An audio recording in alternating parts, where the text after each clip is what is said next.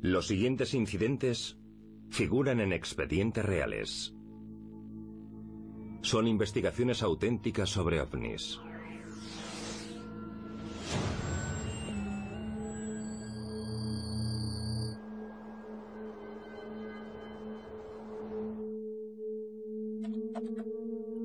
Londres, 2001.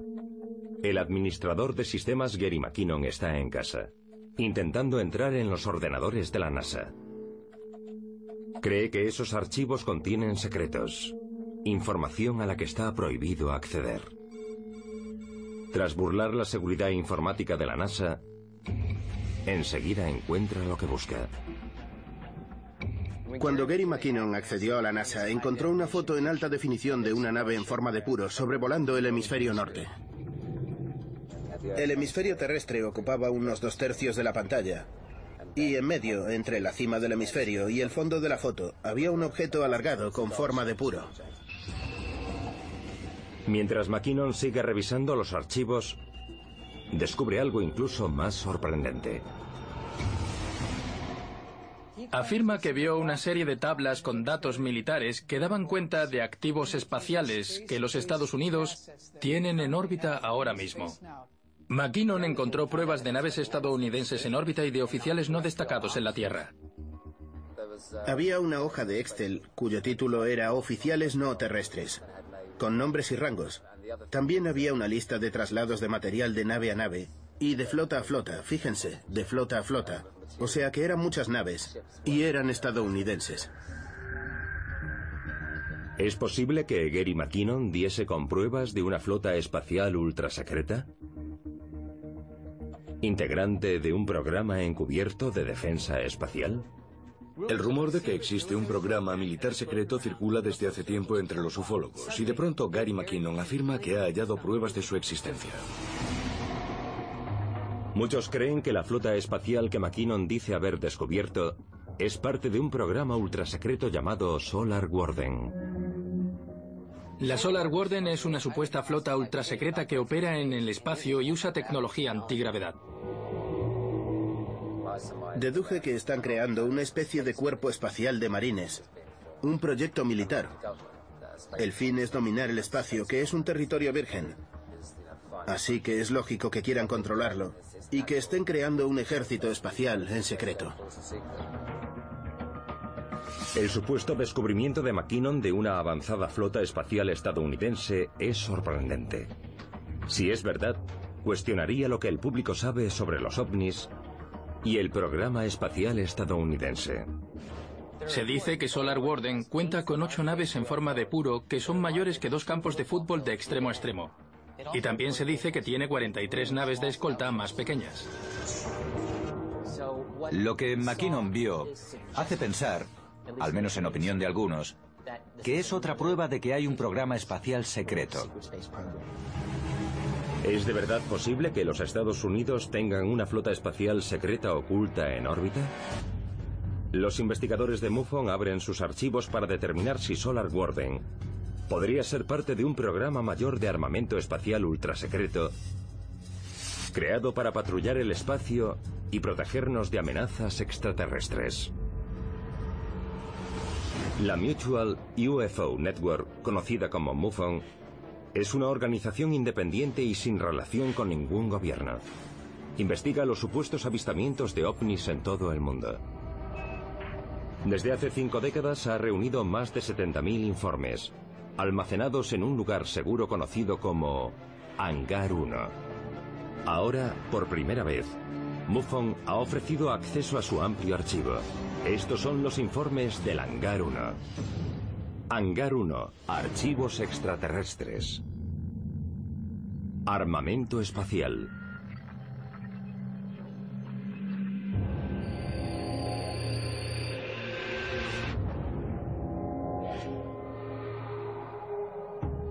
Dentro del Hangar 1, los investigadores de MUFON buscan indicios en sus expedientes sobre un supuesto programa secreto estadounidense de defensa espacial. En uno de los expedientes hay información descubierta por un informático escocés llamado Gary McKinnon. Tras acceder a los ordenadores del gobierno estadounidense, afirma haber visto pruebas de que los Estados Unidos ocultan una flota espacial secreta. Durante la década de 1990, Gary McKinnon sintió fascinación por los ovnis. Creía que se ocultaba información sobre ellos. Y en su tiempo libre, intentó entrar en varios servidores y bases de datos militares estadounidenses en busca de datos al respecto. McKinnon empieza a investigar a raíz de un testimonio atribuido a una ex empleada de la NASA. McKinnon dijo que buscaba información que confirmase el testimonio de la ex empleada de la NASA Donna Hare. Mientras trabajaba en el Centro Espacial Johnson, ella afirma que vio fotos reveladas por el laboratorio de la NASA en las que se veían ovnis. Según ella, el protocolo vigente de la NASA ordenaba borrar los ovnis antes de hacer públicas las fotos. A miles de kilómetros de distancia, McKinnon usa su ordenador para buscar pruebas de esas fotos de ovnis. Utilicé varios recursos informáticos para acceder a los servidores del edificio 8 y entré en ellos. Un día consiguió acceder al servidor del alto mando espacial estadounidense. En el primero encontré lo que ella había dicho. No recuerdo si ponía filtrado, original, procesado o sin procesar. Pero había carpetas en las que se apreciaban los cambios en las fotografías. Uno de los elementos clave que Gary McKinnon dijo haber visto era una serie de carpetas de imágenes de la NASA filtradas y sin filtrar. McKinnon dijo que en las no filtradas aparecían fotos de misiones espaciales de la NASA con imágenes de ovnis de aspecto extraordinario. En las versiones filtradas de esas mismas fotos, los ovnis se habían borrado, no aparecían.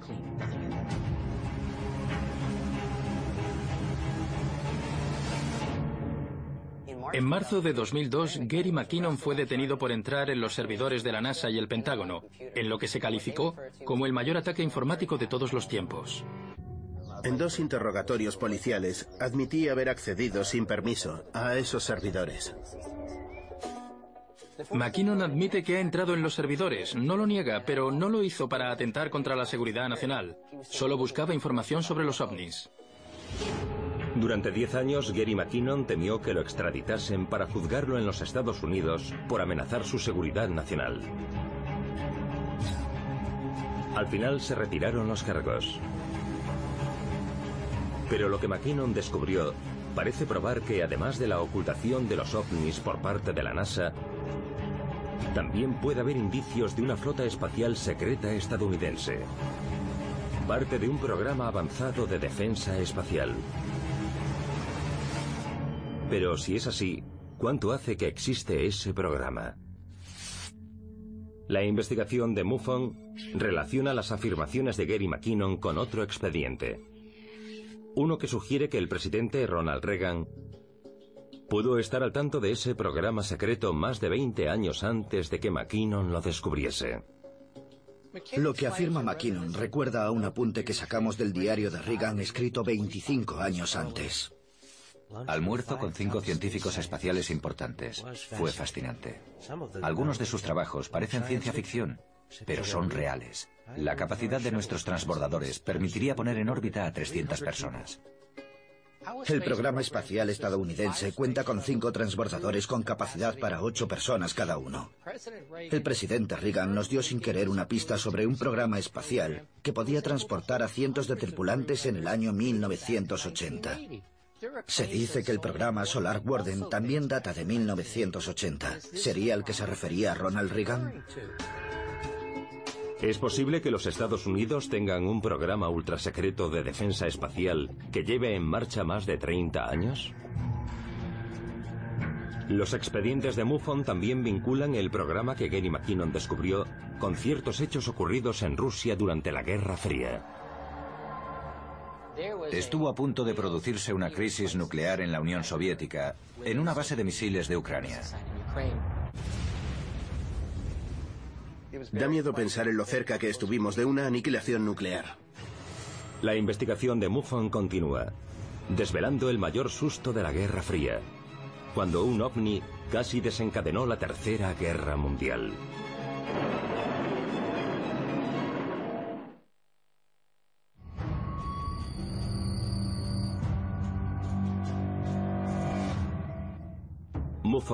O Mutual UFO Network, ha reunido más de 70.000 expedientes que almacena en un lugar conocido como Hangar 1.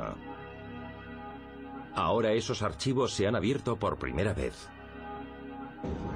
Uno de los expedientes desvela que cuando el ciudadano británico Gary McKinnon entra en los servidores del gobierno estadounidense, puede haber hallado pruebas de un avanzado programa militar de defensa espacial. Lo que McKinnon descubre parece confirmar lo que muchos ufólogos ya sospechaban. Que existe un programa para crear y fabricar armas espaciales desde hace décadas.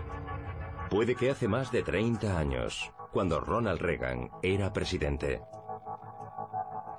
También se dice que ese programa de defensa espacial está relacionado con los hechos ocurridos en la Unión Soviética a principios de la década de 1980.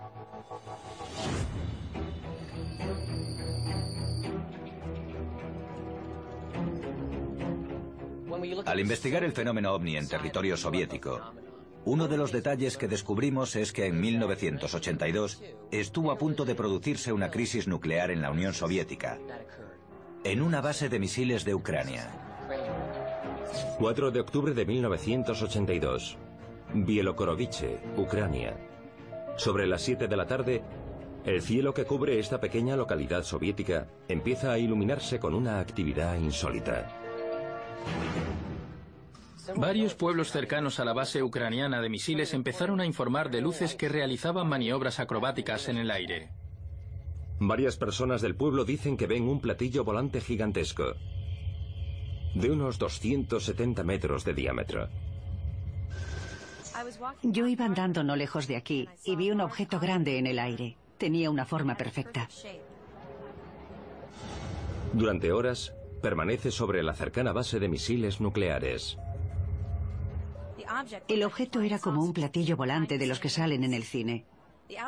Por fuera era liso, sin ventanas. El platillo hizo un giro perfecto en el aire, igual que un avión, pero no hizo ningún ruido. Nunca había visto nada igual. Y entonces, mientras el ovni está en el aire, en la base de misiles, de repente varios dispositivos críticos se ponen en modo disparo. En el búnker de la base había misiles nucleares y se produjo un episodio aterrador. Las luces de los paneles se encendieron. Lo que indicaba que se iba a producir un lanzamiento. No fue que el ovni desactivara el dispositivo, sino que lo activó y lo preparó para disparar.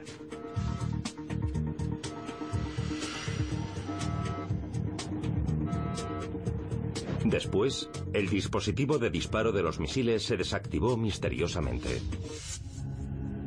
Los rusos están tan alarmados por lo ocurrido que envían a un grupo de cuatro hombres a investigar. Pero lo ocurrido aquel día jamás pudo explicarse. ¿Qué grado de peligro supuso ese incidente? Los Estados Unidos y la Unión Soviética estaban enzarzados en un duelo, preguntándose quién lanzaría primero los misiles. Ni los soviéticos ni los americanos querían empezar una guerra nuclear, pero fue lo que estuvo a punto de ocurrir, todo por culpa de aquel ovni. Da miedo pensar en lo cerca que estuvimos de una aniquilación nuclear.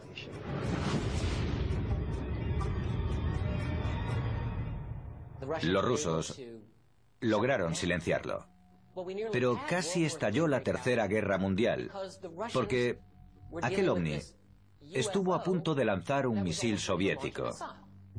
Es algo increíble, pero parece que fue así.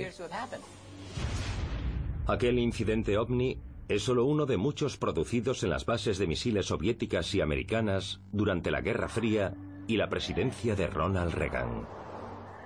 Puede que todos esos incidentes reforzaran la decisión de Reagan de crear un programa de armamento espacial, pero no podía hacerlo público. ¿Se imaginan la reacción si el presidente hubiese anunciado que no solo existía una amenaza soviética, sino que nos visitaba una civilización desconocida con una tecnología mucho más avanzada que la estadounidense o la soviética? ¿Se imaginan el miedo que surgiría a una auténtica invasión alienígena? ¿Es posible que esos incidentes llevaran al presidente Reagan a crear uno de los programas de defensa más ambiciosos de la historia estadounidense? What if free people could live secure in the knowledge that their security did not rest upon the threat of instant U.S. retaliation to deter a Soviet attack? That we could intercept and destroy strategic ballistic missiles before they reached our own soil or that of our allies? En marzo de 1983, el presidente Reagan anuncia la Iniciativa de Defensa Estratégica, un elaborado dispositivo de defensa antimisiles controlado por ordenador, compuesto por láseres y cohetes que podrían destruir los misiles enemigos en el espacio exterior. La Iniciativa de Defensa Estratégica OIDE se propuso durante la Guerra Fría para ofrecer una defensa viable contra un ataque nuclear en marcha.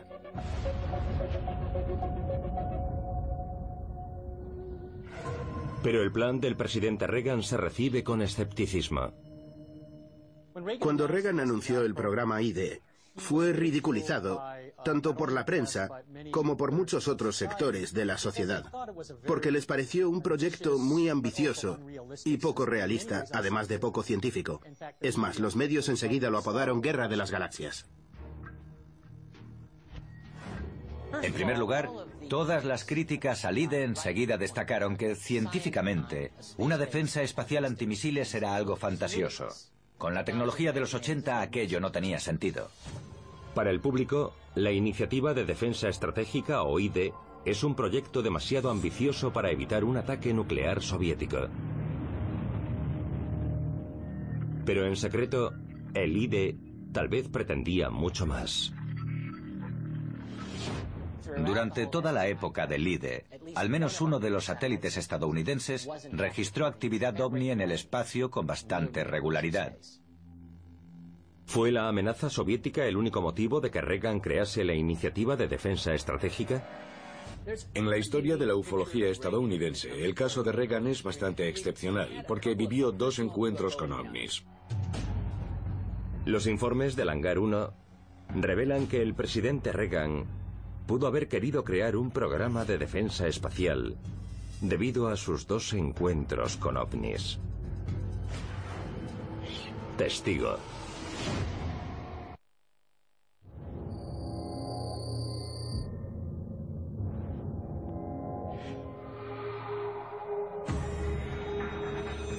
Según los expedientes guardados en el hangar 1 de MUFON, el hacker informático británico Gary McKinnon quizás haya sido la clave para desvelar pruebas de un programa secreto de defensa espacial denominado Solar Warden.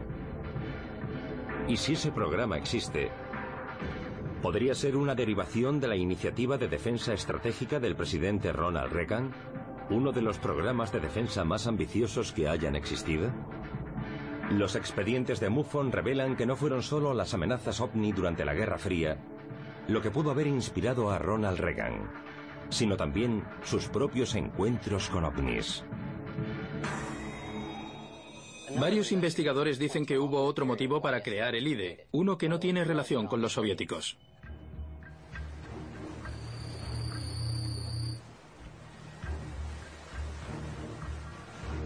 Autopista de la costa del Pacífico, Los Ángeles. Mientras es gobernador de California, Ronald Reagan y su esposa Nancy viajan por la carretera de la costa para asistir a una fiesta. Fue sobre finales de los 60 e inicios de los 70. Ronald Reagan era gobernador de California y él y Nancy iban de camino a una fiesta en casa de William Holden. Ronald y Nancy iban a una fiesta en Hollywood y llegaron unos 30 minutos tarde, puede que incluso una hora. Todos los estaban esperando y llegaron lívidos, muy afectados por la experiencia que habían vivido. Y lo que trascendió de aquel episodio fue que habían visto una nave ovni posada a un lado de la carretera.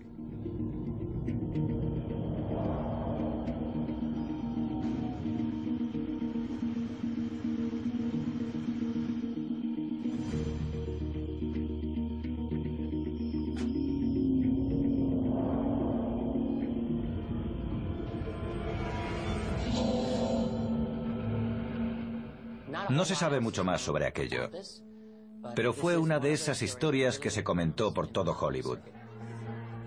Se supo por varias fuentes. Lucille Ball escribió acerca de ella y hasta llegué a conversar sobre ello con la actriz Shirley MacLaine, que conocía muy bien a Ronald Reagan. Hay que preguntarse, aunque nunca lo sabremos, si los abdujeron. Es lógico preguntárselo. Llegaron tarde a la fiesta y estaban muy afectados, según dijo la gente que estaba allí. Y está claro que fue algo que caló muy hondo en Ronald Reagan. Y no fue el único encuentro de Reagan con ovnis. El segundo tiene lugar en el verano de 1974, mientras vuela a Bakersfield, California, en una gira de campaña. Durante el verano de 1974, él era gobernador de California y utilizó una pequeña avioneta Cessna durante una gira de campaña.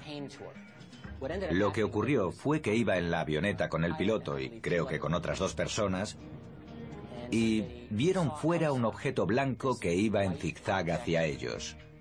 Ninguna nave conocida puede ir en zigzag, y mucho menos en los años 70.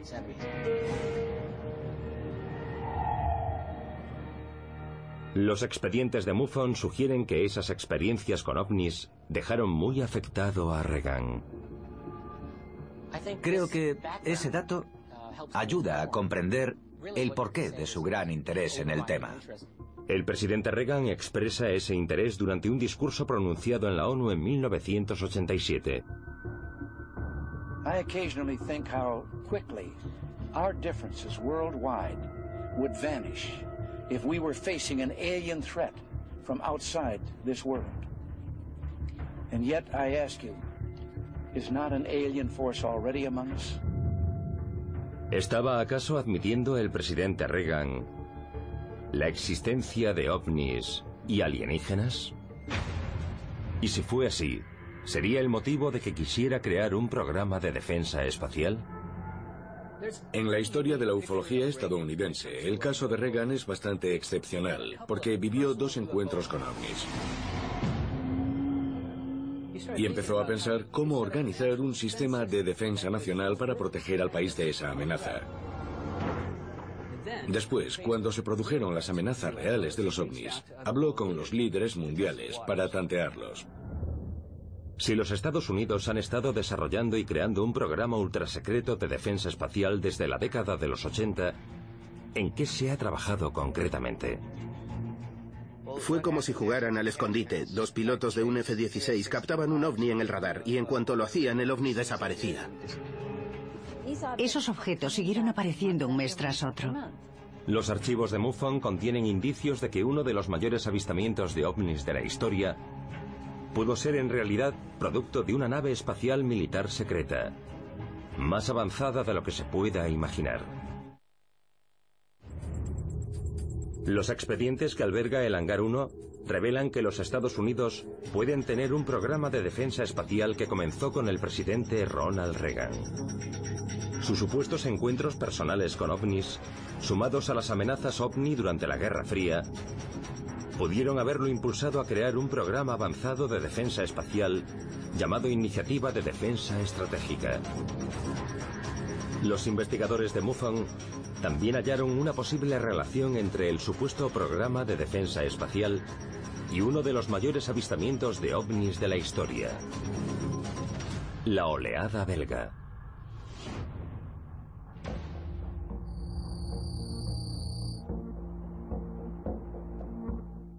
A finales de 1989 y luego a lo largo de buena parte de 1990, por toda Bélgica se produjo una de las oleadas más extraordinarias de avistamientos de la ufología moderna, en la que se vieron objetos perfectamente triangulares. De noviembre de 1989 a abril de 1990, se avistan objetos planos y triangulares por toda Bélgica en más de mil ocasiones. Esos incidentes se acaban conociendo como la oleada belga. Esos objetos se avistaron en Bélgica mes tras mes. Y por lo general lo que la mayoría de la gente vio fueron objetos de forma triangular con una luz roja en medio y otra blanca en cada uno de los vértices del triángulo. Y hay tanta documentación sobre ese caso que es uno de los más extraordinarios de la historia.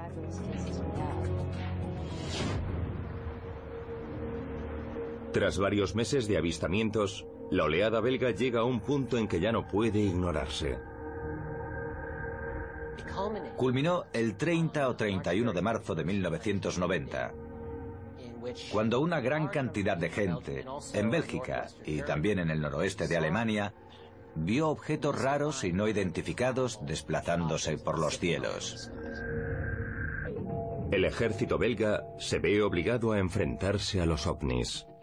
Un capitán belga que estaba de patrulla vio una enorme forma triangular moviéndose en el cielo y llamó de inmediato al cuartel general del ejército. Entretanto, los radares locales y civiles captaron esos objetos gigantes, al igual que lo hizo la OTAN. Enviaron dos cazas F-16 después de que el radar captara los objetos y de que tanto la policía como otras personas los viesen desde tierra. Los F-16 despegaron y observaron por el radar el comportamiento espectacular, errático y anómalo de algo que saltaba a gran distancia en un parpadeo. Era una aceleración inimaginable y el radar del avión lo captó todo. En un momento dado, según el propio análisis del ejército belga, lo que estaban persiguiendo fue capaz de descender 1.200 metros en un segundo. Es más de un kilómetro en solo un segundo. Algo extraordinario. Pero para los pilotos de los cazas, la cosa no terminó ahí. Fue como si jugaran al escondite. Dos pilotos de un F-16 captaban un ovni en el radar y en cuanto lo hacían el ovni desaparecía. Ocurrió dos veces. Tras una hora de persecución, el ovni desapareció de los cielos de Bruselas. La capacidad técnica de esa nave era algo nunca visto. Mostró capacidad para ir a muy poca velocidad, inferior a la velocidad mínima de vuelo de cualquier aeronave, lo cual es inaudito. Y mostró velocidades comparables a las de un F-15 o F-16 o mayores. Tenía una versatilidad increíble.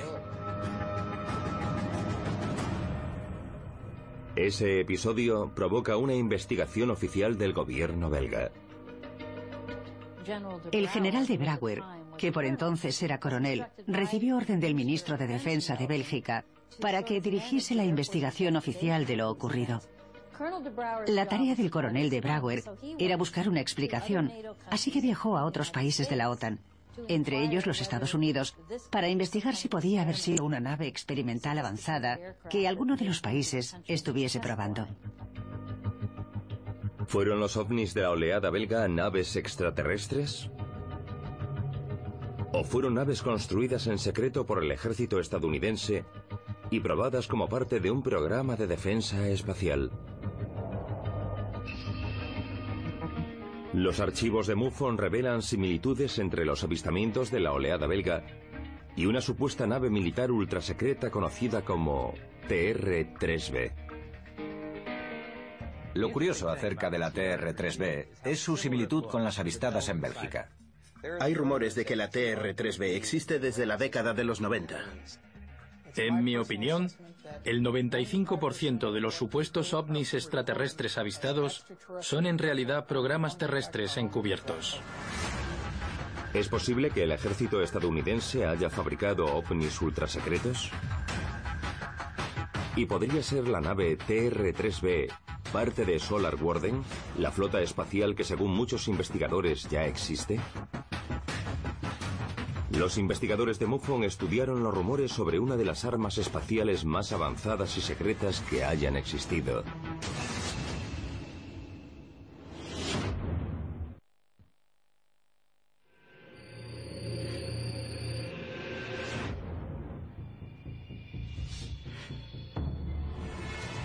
Los expedientes del Hangar 1 contienen indicios de un posible programa estadounidense de defensa espacial que podría servir como escudo para proteger nuestro planeta. ¿Habrá alguna relación entre ese programa y una nave estadounidense ultrasecreta que podría ser responsable de la oleada belga? Uno de los mayores avistamientos ovni de la historia y también con otros ovnis triangulares que se han visto por todo el mundo? Miles de testigos, no solo en los Estados Unidos, sino también en Europa y Asia, han declarado haber visto esos enormes triángulos negros que vuelan en silencio y pueden alcanzar velocidades supersónicas, saliendo de la atmósfera sin producir un estallido sónico. Los triángulos negros se han convertido en una categoría especial de objeto volante no identificado, pero solo empezaron a verse hace cosa de unos 50 años. ¿Tienen esos triángulos origen extraterrestre o podrían ser una nave secreta estadounidense? ¿Y hay alguna relación entre esas naves y Solar Warden?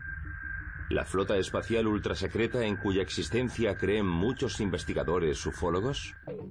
En mi opinión, el 95% de los supuestos ovnis extraterrestres avistados son en realidad programas terrestres encubiertos. Los programas encubiertos son proyectos militares ultrasecretos. El gobierno los costea, pero quedan fuera de la contabilidad oficial y del control del Congreso.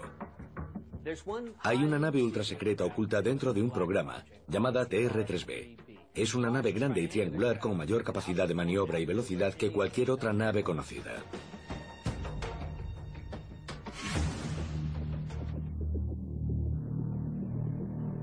Muchos sospechan que la TR-3B puede ser la nave triangular vista en la oleada belga.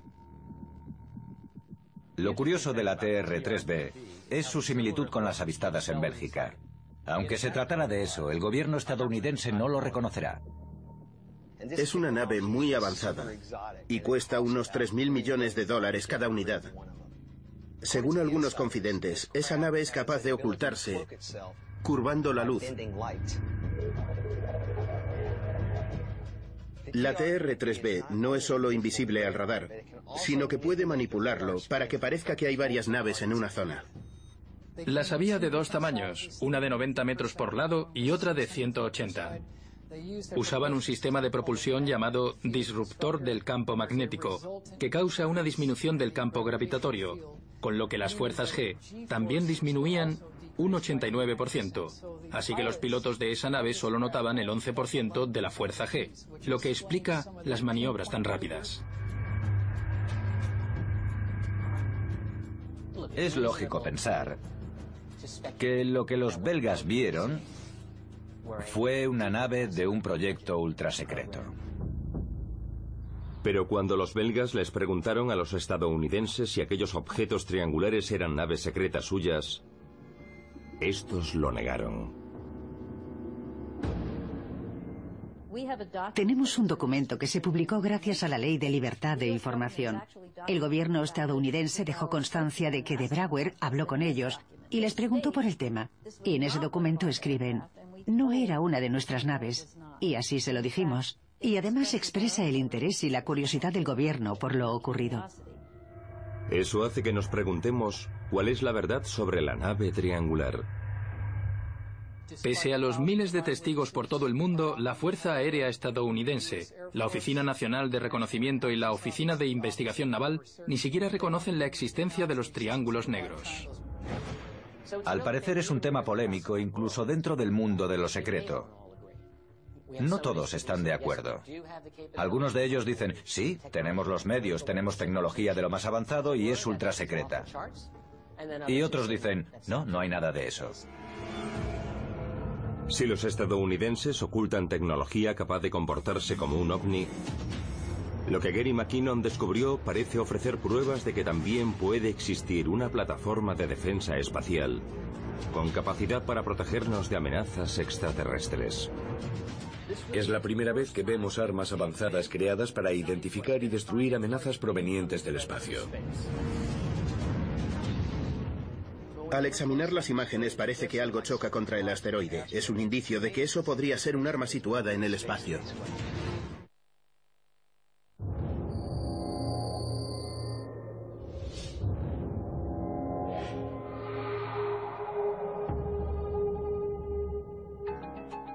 La investigación de MUFON sobre un programa de defensa espacial halla su posible origen en la época Reagan y en las amenazas ovni durante la Guerra Fría. Los archivos también revelan que ese programa puede estar en marcha, oculto entre proyectos encubiertos ultrasecretos. ¿Es posible que ese avanzado programa de defensa nos esté protegiendo ya de amenazas alienígenas? En el hangar 1, Hay documentos que sugieren que podría ser verdad.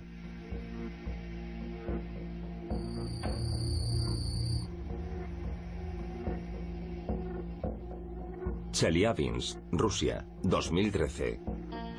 Un asteroide se acerca rumbo a la Tierra, amenazando con producir una gran catástrofe.